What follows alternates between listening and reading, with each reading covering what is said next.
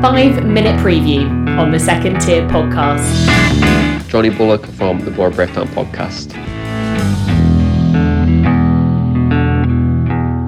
What is your greatest hope for the new season? Achieving promotion, it has to be really. Neil Warnock said that's what he wanted, that's what we're aiming for, so it has to be that really. What's your biggest fear? All goes tits up really, and we end up lower in the league, and Neil Warnock leaves, and we start in this vicious cycle Boro keep finding themselves in. Who's going to be your most important player? Marcus Tavernier this guy has improved so so much over the last couple of seasons. Everything's tending to go through him now, and his ability is, is, second to none. I think he's definitely Boro's most technical, technically gifted player for sure.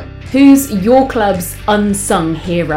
I'm going to go with Sam Morsy. The way he cuts up the opposition's play and helps Boro get on the transition or a player moments, and he's vital for that. Um, Matt Crooks could be good for next season as well. Who's a player to keep an eye out for this season? Martin Payero, if he could, if it gets over the line, the Argentinian wonder kids. But if not, we'll go with Uche Ikpeazu. Have you got the right manager in charge? We do have the right manager. Neil Warnock is the is the right man. His promotion speaks for itself. Um, and and say no more really. He's done it all, hasn't he? What advice would you give him? I would say keep building for the future. Middlesbrough have a, a terrible habit of restarting new projects every couple of years. Um, for now, we need something a bit more steady and more long term, so I keep building towards that. Name a player from another championship side who you secretly admire. Callum O'Hare from Coventry wow, what a talent! What a talent! Um, I would love to see him at Boro at some point in his career. Where will you finish this season? Um, realistically, I think we will finish in seventh or eighth place unless we're able to bring the six or seven bodies that we need